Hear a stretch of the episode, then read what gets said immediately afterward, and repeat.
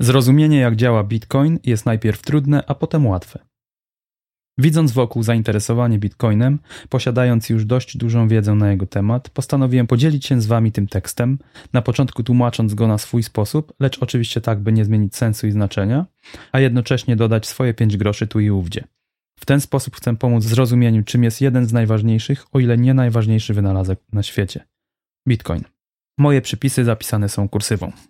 Nie jest łatwo zrozumieć Bitcoina. Myślę, że lepszą drogą jest wytłumaczyć nowym adeptom, czym Bitcoin jest, lecz nie w jaki sposób działa. Co Bitcoin może zmienić, jakie problemy naprawia i dlaczego jest tak znaczący dla ludzkości. Nie powinniśmy od razu rozważać na temat, jak działa, nie ma potrzeby.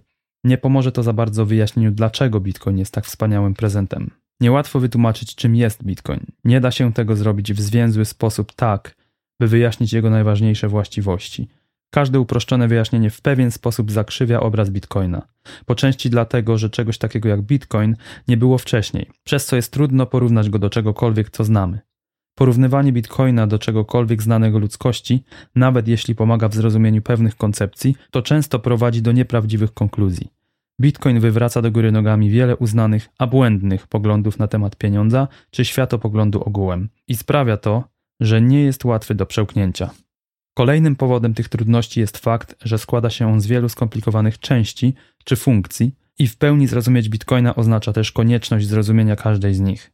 Elementy te są łatwiejsze w zrozumieniu w przypadku, gdy posiadamy wiedzę z różnych dziedzin, takich jak komputery, kryptografia, ekonomia austriacka, historia pieniądza, sieci, teoria gier, psychologia, ewolucja czy selekcja naturalna. Rzadki numer. Bitcoin jest jak cyfrowy numer, lecz rzadki. Jak to możliwe? Wydaje się, że sformułowanie rzadki numer nie ma sensu. Bitcoinów jest dwadzieścia jeden milionów. Każdy z nich można podzielić na malutkie cząstki, nawet osiem cyfr po przecinku. Możesz być właścicielem nawet jednej stumilionowej bitcoina. W zasadzie nie są to żadne coiny czy monety, ale po prostu liczby. Kawałeczki mogą być przemieszczane z jednego miejsca w inne, ale te same kawałeczki nie mogą istnieć w dwóch miejscach jednocześnie. W odróżnieniu od innych dóbr cyfrowych, np. takich jak pliki na komputerze czy e-maile, nie można ich skopiować. Jest to bardzo istotna cecha. Jeżeli posiadam pół bitcoina i chcę go wysłać komuś innemu, po ich przesłaniu właścicielem staje się ktoś inny, a ja już ich nie mam. To tak jakbym dał ci coś w świecie fizycznym. Ty to coś dostajesz, ja tracę. Wydaje. Żadne cyfrowe dobro nigdy wcześniej nie miało takich właściwości. Na przykład pliki można kopiować do woli, ale bitcoinów już nie. Blockchain. Dosłownie łańcuch bloków. Bitcoin to nie tylko cyfrowa księga. Z angielskiego ledger, księga zapisów transakcji. Jednostki, liczby, ilości bitcoinów zapisywane są przez małe b, sieć czy księga przez duże B. W księdze tej zapisywane są transakcje i adresy. Na tym etapie przyjmijmy, że adresy to coś na kształt kont bankowych, na których trzymane są bitcoiny. Blockchain bitcoina, oryginalnie w tzw. białej księdze bitcoina nazwany time chain, łańcuch czasu, inaczej księga lub ledger, zawiera ilość środków bitcoinów na każdym adresie, koncie bankowym, od początku istnienia bitcoina. Jest to system transparentny, który każdy może przejrzeć za pomocą tego narzędzia. Uwaga! Adresy nie mają przypisanych danych osobowych na blockchainie, czyli w księdze, ale mogą one zostać wyszukane za pomocą użycia różnych metod inwigilacji. Dlatego też prywatność można uzyskać tylko przy zachowaniu pewnej ostrożności. Gdyby Bitcoin był całkowicie prywatny, wtedy nie można byłoby go przeglądać, jak i również przeglądać jego kodu i sprawdzić integralności. Blockchain jest jak księga w banku. Średnio co dziesięć minut nowa strona z transakcjami zostaje do niej dodana. Strona nosi nazwę bloku. Jest to coś na kształt księgi, w której każda strona ograniczona jest czasowo do dziesięć minut. Księga ta ciągle powiększa swój rozmiar. Dane, czyli transakcje, dodawane są w blokach. Bloki te połączone są ze sobą w taki sposób, że każdy nowy blok połączony jest z poprzednim, tworząc łańcuch. Stąd łańcuch bloków, blockchain. Każdy kawałeczek bitcoina może być śledzony aż do jego początku. Dzięki temu można zobaczyć każdą transakcję, w której dany kawałeczek wziął udział. Dzięki temu można zobaczyć całą historię transakcji. Dosłownie spełnienie marzeń księgowego. Celem łańcucha bloków jest nie tylko to, by ułożyć nowe dane chronologicznie, ale też by łączyć bloki, co powoduje, że każda zmiana poprzednich bloków, co jest bardzo ważne, sprawi, że przyszłe bloki będą nieprawidłowe. To oraz tak zwane kopanie bitcoinów, o tym później, sprawia, że system ten jest odporny na oszustwa. Tworzenie bitcoinów. Bitcoin pojawił się trzeciego stycznia dwa tysiące dziewiątego roku. Osoba lub grupa występująca pod pseudonimem Satoshi Nakamoto udostępniła oprogramowanie na forum kryptograficznym. Osoba ta początkowo opiekowała się projektem, by później zniknąć. Nikt nie ma pojęcia, co się z nią stało. Jest to istotnym elementem sieci Bitcoina. Na pierwszej stronie księgi, gdy Bitcoin rozpoczął swoje działanie, zostało utworzone, wydobyte pięćdziesiąt jeden bitcoinów. Oznacza to, że pierwszy blok zawierał transakcje z pięćdziesięcioma bitcoinami, coś na kształt zapisania mam pięćdziesiąt złotych w nowym, pustym zeszycie. Nie przejmujmy się w tym momencie, że bitcoiny te zostały wytworzone z powietrza. Wrócimy do tego później. Na każdą następną stronę księgi bitcoina zostało dodane kolejne pięćdziesiąt bitcoinów. Na stronach tych zapisany jest też, jak różne bitcoiny zmieniają swoje miejsce, adresy, czyli zapisane są transakcje. Co dwieście dziesięć tysięcy stron, bloków, ilość nowych bitcoinów zmniejsza się o połowę, więc dwadzieścia pięć, dwanaście i pół, sześć dwadzieścia pięć i tak dalej. Począwszy od bloku dwieście dziesięć tysięcy jeden, dwadzieścia pięć bitcoinów, od czterysta dwadzieścia tysięcy jeden, dwunastego maja dwa tysiące dwudziestego, sześć dwadzieścia pięć bitcoinów. To wydarzenie nosi nazwę halvingu, od angielskiego half, czyli połowa. Halvingi będą występowały do roku dwa tysiące sto czterdzieści. Rok dwa tysiące sto czterdzieści będzie rokiem, w którym ostatnie bitcoiny zostaną wytworzone w bardzo małej ilości, jeden satoshi, czyli jedna stumilionowa bitcoina. Wartość ta będzie już niepodzielna i dalszych halvingów już nie będzie. Dzięki temu ilość bitcoinów ograniczona jest do dwudziestu jeden milionów. Aktualnie na rok dwa tysiące dwudziesty drugi, kiedy tłumaczyłem ten artykuł, w obiegu jest już ponad osiemnaście milionów bitcoinów. Można to obserwować na żywo tutaj. Wykres poniżej przedstawia ilość wydobytych bitcoinów będących w obiegu w odniesieniu do roku. Węzły. Księga. Blockchain jest kopiowany, ale bitcoiny nie. Jednostki bitcoina nie mogą zostać skopiowane, sama księga jak najbardziej może i jest to wręcz pożądane. Jest to jedną z kluczowych cech sieci bitcoina. Odporność na atak bądź wyłączenie. Kopie księgi istnieją na tysiącach komputerów rozłożonych na całym świecie. Komputery te noszą nazwę węzłów połączonych w sieć i zsynchronizowanych. Poniżej przedstawiony jest przykładowy węzeł. Komputer jednopłytkowy Raspberry Pi jest tani, charakteryzuje się niskim poborem prądu, podłączony jest do zewnętrznego dysku S S D oraz do domowej sieci internet. Zainstalowane ma oprogramowanie Bitcoin Core. Gdy węzeł zsynchronizuje się z siecią, pomaga w jej utrzymaniu oraz decentralizacji. Do sieci może przyłączyć się każdy, w każdej chwili oraz w każdej chwili z dowolnego powodu, bez żadnych konsekwencji można się od niej odłączyć. Po ponownym przyłączeniu musi tylko zsynchronizować się z siecią ponownie, nadrabiając to, co go ominęło, czym zajmowało się w tym czasie tysiące innych węzłów. To, co jest już zapisane w przeszłości, nie może zostać zmienione. Jest na stałe zapisane w tysiącach węzłów rozproszonych po całym świecie. Żeby zniszczyć sieć Bitcoina, trzeba by odnaleźć oraz zniszczyć wszystkie węzły, co jest w zasadzie niemożliwe. Dzięki temu sieć Bitcoina jest praktycznie niemożliwa do zatrzymania. Co już wiemy? Podsumowanie. Blockchain Bitcoina zawiera łańcuch połączonych ze sobą bloków. Każdy z tych bloków zawiera nowo wytworzone, wykopane bitcoiny oraz zapisane ma przemieszczanie się bitcoinów, czyli zmianę ich adresów. Nowe bloki tworzone są średnio co dziesięć minut, a tysiące komputerów utrzymuje identyczne, aktualne kopie całego łańcucha. Przechowywanie bitcoinów, klucze prywatne. Ciekawostką jest to, że posiadając bitcoiny, nie posiadasz ich w sensie fizycznym. Istnieją one tylko jako cyfry na tysiącach kopii blockchainu, przyporządkowane są one do adresu, zestawu cyfr i liter. Tak naprawdę posiadasz tzw. klucz prywatny, dzięki któremu masz dostęp do nich na blockchainie. Klucz prywatny to takie swoiste hasło. Jest to generowana losowo bardzo duża liczba w systemie dwójkowym, czyli zawiera tylko zera i jedynki. Znasz więc klucz, a nie posiadasz go. Przykładowy klucz. dwanaście grup liczb w systemie dwójkowym, mogą też być dwadzieścia cztery grupy. Oczywiście dla nas ludzi jest to trudne do zapamiętania lub nawet zapisania. Dlatego też wynaleziony został system, protokół, w którym zapisuje się dwanaście lub dwadzieścia cztery słowa, które tę liczbę reprezentują. Na przykład shuffle, track, renew, only, garden, modify, dirt, lonely, citizen, cabbage, waste, enjoy. Przykładowy podany wyżej klucz daje dostęp do poniższych adresów pokazanych na obrazku. Adresy te zaczynają się od B C jeden. Jeśli na blockchainie Bitcoina zapisane jest, że dany adres ma przyporządkowane bitcoiny oraz gdy jesteśmy właścicielami kluczy, które zostały utworzone dla tego adresu, mamy wtedy możliwość, by usunąć bitcoiny z tego adresu, wysyłając je na jakikolwiek inny adres.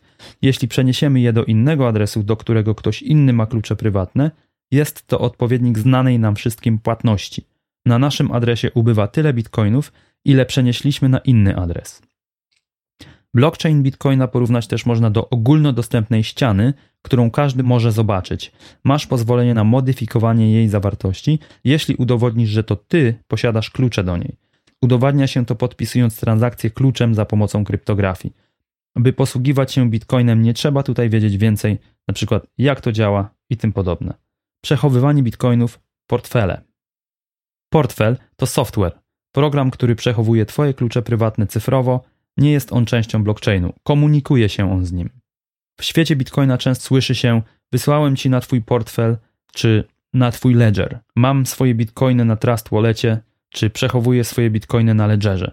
Są to skróty myślowe, żadne coiny nie są przechowywane na portfelu, a klucze prywatne. Portfel taki pyta się sieci: ile Bitcoinów jest na moim adresie? Zapamiętajmy, że to klucz prywatny, który matematycznie tworzy nieograniczoną ilość adresów, umożliwia wydawanie bitcoinów przypisanych do tych adresów. Wszystkie adresy są unikatowe dla danego klucza. Portfel zna te klucze, więc może odnaleźć adresy. Ze względu na to, że portfele to oprogramowanie, możemy mieć je zainstalowane na różnych urządzeniach naraz. Komputerach P C, smartfonach i tym podobne. Istnieją też portfele sprzętowe takie jak Ledger oraz Trezor. Uwaga! Jeśli zgubimy klucz prywatny, niemożliwy jest dostęp do bitcoinów, niemożliwe jest ich wydanie. Niemożliwe jest to, by ktoś je dla nas odzyskał czy cofnął transakcję. Nie ma podmiotu, banku, do którego moglibyśmy się udać po pomoc. Podobnie jest w momencie, gdy pomylimy adres odbiorcy. Dlatego przechowywanie kluczy ma ogromne znaczenie.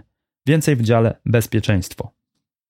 Słowo portfel jest mylące, gdyż portfel kojarzy się z przechowywaniem pieniędzy. A w przypadku Bitcoina jest to dostęp do blockchainu, a nie samo przechowywanie. Poniżej przedstawiam przykładowy portfel. Transakcje. Transakcję bitcoinową rozpatrzeć można jako mały zestaw danych, które mówią, jaką wartość bitcoina należy przenieść z adresu źródłowego, adres docelowy oraz podpis. Coś na kształt czeku bankowego. Ilość pieniędzy, nadawca, odbiorca, podpis. Transakcja ta podpisana jest kluczem prywatnym zapisanym w danym portfelu. Wtedy portfel wysyła transakcję do węzła bitcoina przez internet. Węzeł sprawdza, że transakcja jest ważna, prawidłowa w stosunku do zasad sieci bitcoina, sprawdza, czy podpis kluczem jest prawidłowy. Podobnie jak osoba w banku sprawdza nasz podpis, czy mamy pieniądze na koncie i tym podobne. Węzeł akceptuje transakcję, jeśli jest ona zgodna z zasadami bitcoina i wtedy rozsyła ją do innych węzłów. Zauważmy, że klucz prywatny używany jest do podpisania transakcji. Węzeł rozsyła podpis, a nie sam klucz, który dzięki temu nadal pozostaje prywatny. Transakcje tymczasowo czekają w poczekalni, tzw. mempool z angielskiego, czekając na górników bitcoina, by je dodać do następnego bloku. O tym później. Każdy węzeł zabiera własną kopię poczekalni.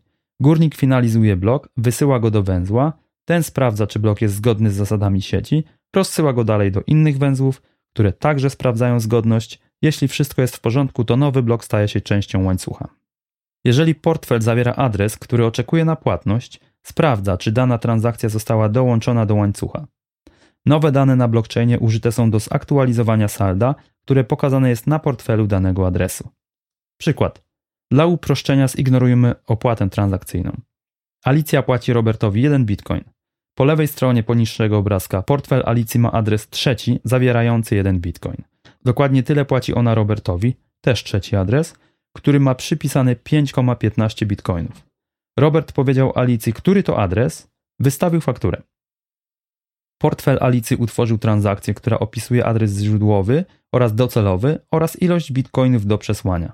Wysłała ona transakcję do sieci bitcoina, czyli wysłała transakcję do poczekalni węzła, górnik dołączył ją do bloku, blok został wysłany do węzła, który rozesłał go po sieci. Oba portfele zostały zaktualizowane danymi z łańcucha poprzez zapytanie do węzła wysłane przez internet. Po prawej widzimy status dwóch portfeli po finalizacji transakcji. Portfel Alicji, trzeci adres, ma zero bitcoinów, a Robert sześć przecinek piętnaście zamiast pięć przecinek piętnaście. Robert dostał zapłatę.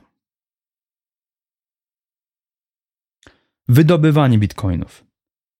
Nie potrzeba rozumieć technologii wydobywania bitcoinów, by zrozumieć, jak bitcoin działa, czy posługiwać się nim. Kopanie bitcoinów stało się dużym biznesem i jest istotne dla sieci. Opłaca się w momencie, gdy mamy dostęp do taniej elektryczności poniżej ceny detalicznej. Poniżej zdjęcie małej kopalni bitcoinów.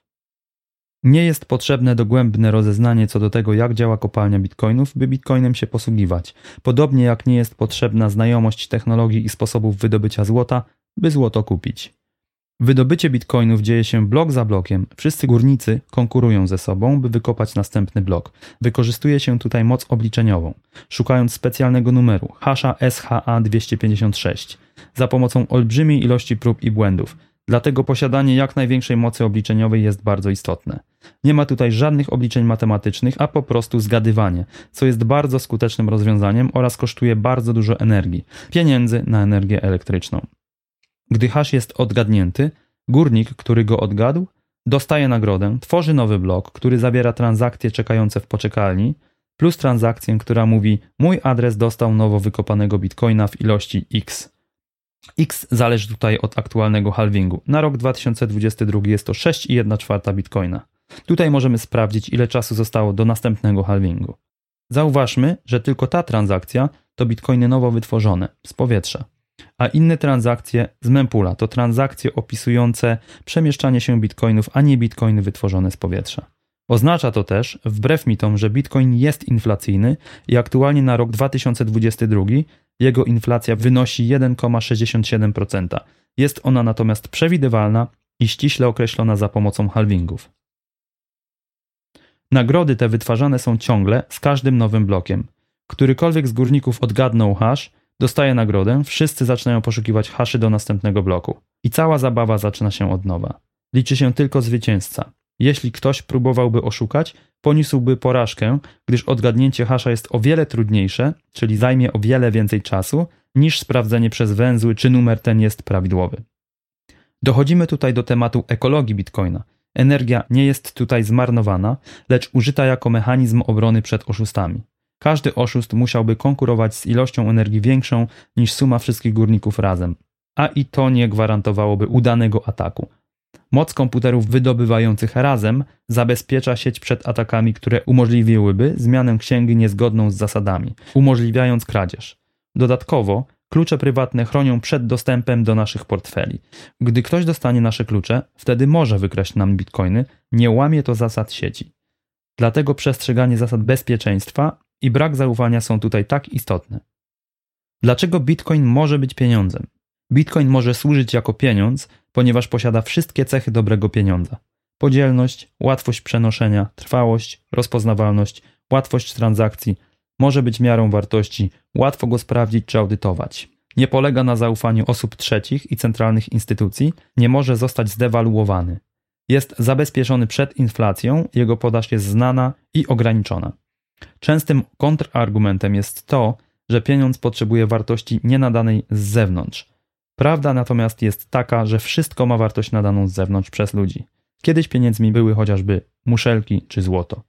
Nieprawdą jest to, że bitcoin potrzebuje wartości innej niż sam pieniądz. Jest to język, podobnie jak język polski czy angielski. Celem języka jest przechowywanie i komunikowanie znaczenia, słów bądź zdań. Nie ma tutaj wewnętrznej wartości, tylko abstrakcyjne symbole w postaci słów składanych w zdania. Człowiek nie mówi w danym języku dlatego, że ma on jakąś wewnętrzną wartość, lecz gdyż umożliwia i ułatwia komunikację. W przypadku wolnorynkowych pieniędzy, nie takich, które są wymuszone przez rządy jak waluty fiducjarne, ludzie rozmawiają w języku wartości, gdy inni ludzie tą wartość zaakceptują, podobnie jak w przypadku komunikacji w danym języku. W taki sposób złoto czy muszelki stawały się pieniądzem, przez przyjęcie ich jako środka płatniczego przez najpierw małe, a potem coraz większe i większe grupy ludzi. Wartość złota jako ozdoby straciła wtedy swoje znaczenie, natomiast co naprawdę się liczyło, to jego rzadkość w występowaniu i trudność wydobycia. Dziś mamy coś lepszego niż złoto. Rzadkość w postaci cyfrowej. Potrzeba tylko czasu, by ludzie nauczyli się tego języka. Kandydat na pieniądza musi posiadać nie tylko właściwości dobrego pieniądza, ale też potrzebuje zaakceptowania społecznego i na wolnym rynku musi od początku być numerem jeden. Gdy już zostanie zaakceptowany, wtedy nie musi być już koniecznie numerem jeden. Wystarczy, żeby był wystarczająco dobry jako pieniądz, z którym żaden nowy konkurent nie będzie w stanie konkurować. Przekładając to na języki. Jeżeli powstałby nowy język podobny do polskiego czy angielskiego, ale piękniejszy w wymowie, byłby to tylko trochę lepszy język. Natomiast nie miałby szans na zastąpienie tych języków, gdyż one już dominują w danych społeczeństwach. Wynika to z efektu sieci. Natomiast dlaczego Bitcoin zastąpi złoto? Nie dlatego, że jest troszkę lepszy. Jest o wiele lepszy. Wady złota. Złoto jest trudno podzielne, jest nim trudno płacić. Jest nieprzenośne, trudno wywieźć większą ilość za granicę. Nie jest cyfrowe w dwudziestym pierwszym wieku. Musi być dostarczone fizycznie, co trwa długo. Jest drogie w bezpiecznym przechowywaniu, safe i tym podobne. Jest scentralizowane i jest możliwe do skonfiskowania. Amerykański order sześć tysięcy sto dwa. By przeskoczyć wiele z tych ograniczeń, wynalezione zostały waluty oparte na złocie, czyli parytet złota. Umożliwiało to handel w sposób bardziej przystępny, ale wprowadziło szereg wad. Przede wszystkim zaufanie trzeciej strony, bank centralny, rząd. Bitcoin pokonuje je wszystkie. Od momentu wycofania się ze standardu złota w tysiąc dziewięćset siedemdziesiątym pierwszym roku przez ówczesnego prezydenta Nixona, dolar amerykański stał się pustą walutą fiducjarną. Nie jest już twardym pieniądzem, nie jest sound money, jak to się mówi w krajach anglojęzycznych. W dzisiejszych czasach mamy papierowe pieniądze rządowe, które nie są niczym podparte. Jeśli świat powróci do standardu złota, to możliwe jest, że historia się powtórzy. Jest też mało prawdopodobne, żeby rządy samowolnie, bez przymusu przyjęły bitcoina. Jest to możliwe, ale niestety mało prawdopodobne. Friedrich Hayek w tysiąc dziewięćset osiemdziesiątym czwartym roku powiedział: nie wierzę, że kiedykolwiek wrócimy do twardego pieniądza, jeśli nie weźmiemy spraw w swoje ręce.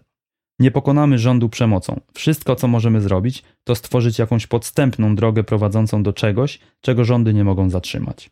Nawet jeśli Bitcoin jest znacznie lepszy od złota, nie stanie się on pieniądzem do momentu zaakceptowania go przez większość ludności, a to zajmie sporo czasu. Prawie nikt nie potrzebuje jakiejś ilości bitcoina, by on stał się pieniądzem, ale prawie każdy potrzebuje, by bitcoin stał się pieniądzem. Jest to swoista ostatnia przeszkoda dla bitcoina. Problemem jest niewiedza i strach przed technologią i manipulacją. Media głównego nurtu manipulują niejednokrotnie. Cena bitcoina jest mocno zmienna, są to przeszkody do pokonania. Dlaczego bitcoin ma znaczenie? Bitcoin jest istotny, gdyż na naszej planecie aktualnie nie ma pieniądza wolnorynkowego. Nasze pieniądze są tworzone i kontrolowane przez rządy i banki centralne. Kontrola ta pozwala im na wyciąganie od nas czasu, wartości w postaci oszczędności i to bez naszej zgody. Dzieje się to poprzez nieograniczony dodruk pieniądza z powietrza, powodujący inflację. Jest to katastrofa dla ludzkości, przez którą jesteśmy niewolnikami, chociaż wielu tego nie dostrzega. Warto przeczytać Robert Breedlove, Masters and Slaves of Money. Jest wiele innych powodów, dlaczego Bitcoin ma ogromne znaczenie, ale ten jest najważniejszym. Na naszej planecie jest wielu ludzi, w tym autor oryginału tego artykułu, jak i ja, którzy potrafią wyobrazić sobie świat oparty o pieniądz wolnorynkowy, bez banków centralnych. Byłby to świat dobrobytu i pokoju. To jest nasze marzenie. Pieniądz wolnorynkowy, a barter. Na wolnym rynku w końcu pozostanie tylko jeden, najlepszy pieniądz. Jeśli pojawią się inne, doprowadzi to tylko do barteru. Dobry pieniądz naprawia problem barteru. Nie każdy chce zapłaty w kawie, krowach, cukrze czy oleju. Jeśli pieniądz wolnorynkowy zadziała, barter zniknie, gdyż nie będzie potrzebny. Zwróćmy uwagę, że większość państw posiada pieniądze rządowe, czyli waluty fiducjarne, fiat, które wymagają zgodności z prawem ustanowionym przez rząd, by mogły funkcjonować. Nie są to pieniądze wolnorynkowe i dlatego też może być ich wiele, dlatego też potrzeba wymiany kursów walut, by móc handlować międzynarodowo. Przechowywanie dobytku wymaga jak najbardziej akceptowalnego pieniądza. Nie tego z drugiego miejsca na podium. Prowadzi to do przejęcia wartości przez najlepszy pieniądz, czyli najtwardszy. Wartość płynie od pieniądza słabego do mocnego, ale wymaga to czasu. Mam nadzieję, że moje tłumaczenie pomoże zrozumieć, czym Bitcoin właściwie jest i dlaczego nie jest tylko bezwartościowym tokenem, który nie jest niczym podparty i jest łatwy do zatrzymania przez rząd. Takie jest często pierwsze wrażenie, ale zagłębiając się trochę bardziej, można zauważyć, że jest to coś innego, niesamowitego, czego wcześniej na naszej planecie nie było. Artykuł ten nie jest zbyt techniczny, gdyż nie jest to wymagane, by zrozumieć fenomen Bitcoina. Jeśli chcesz przeczytać lub usłyszeć odrobinę bardziej techniczne wytłumaczenie, zapraszam do innych moich artykułów na tej stronie. Jeśli znasz angielski na wyższym poziomie, zobacz wykład na YouTubie.